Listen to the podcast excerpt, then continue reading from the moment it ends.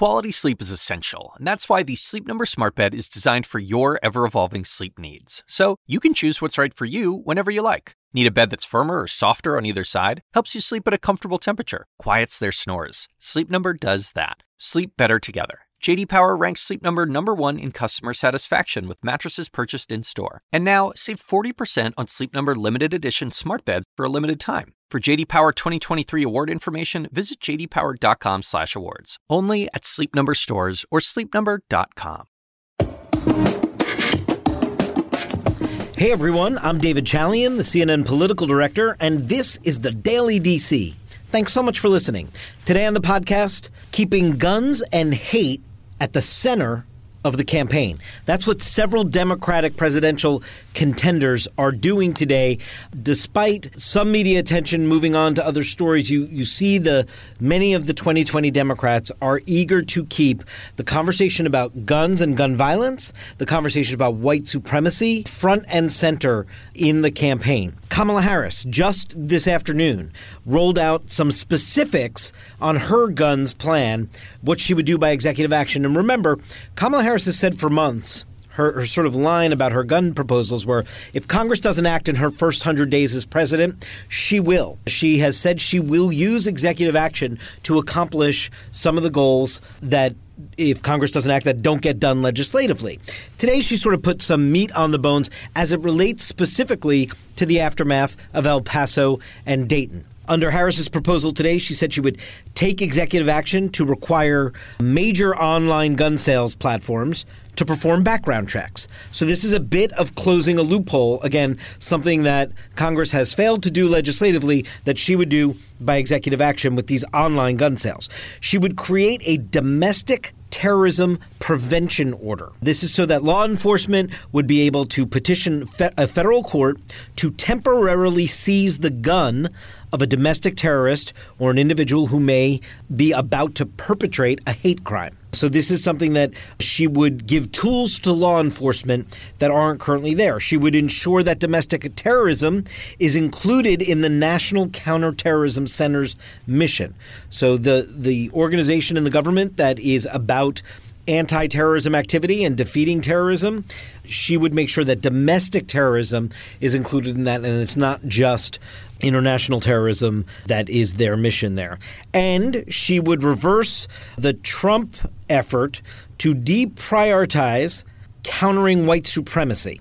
So, as you saw reports about the Homeland Security Department and some frustrations with the Trump White House about how much to prioritize white supremacy as a threat to the homeland.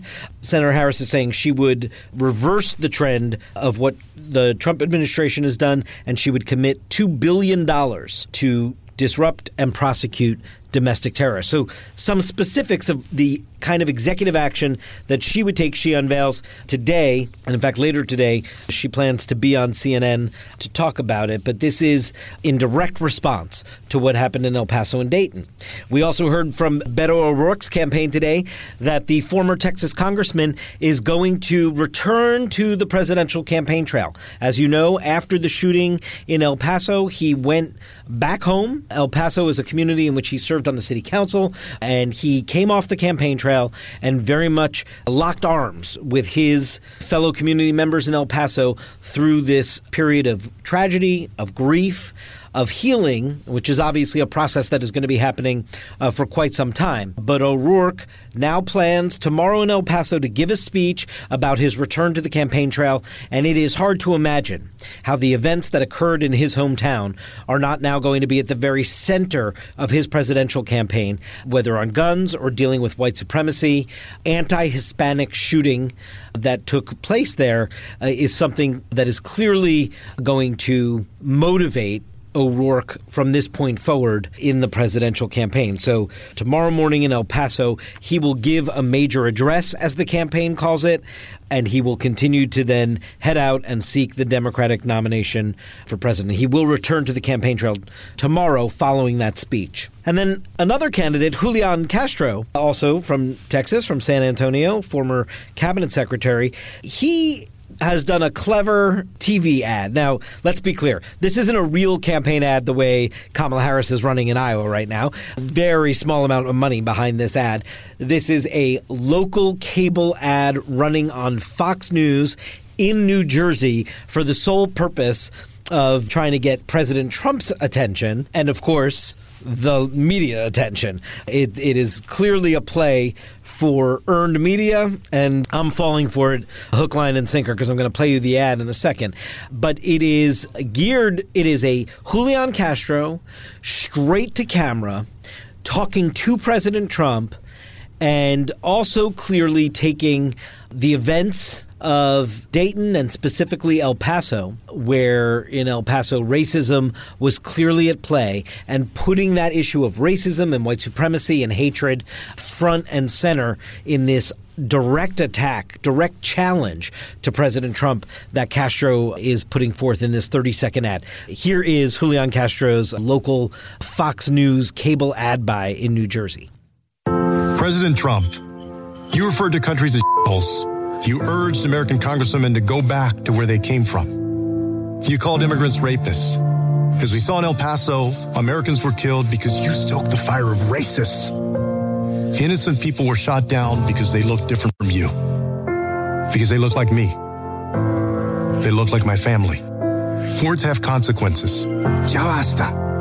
So you see, several of the 2020 contenders are not at all eager to let the fading headlines about El Paso and Dayton force them to move on to other topics. These are presidential contenders who clearly want to keep these issues at the very center of their campaigns at the moment. Now, I, I have no doubt that other issues will come into this, but this has been a stretch of campaigning where the Democrats collectively have unified around both of these issues gun safety policy and the need to destroy the lines of division that President Trump is attempting to sow uh, with his rhetoric, which they believe clearly played out in El Paso in this uh, in this shooting.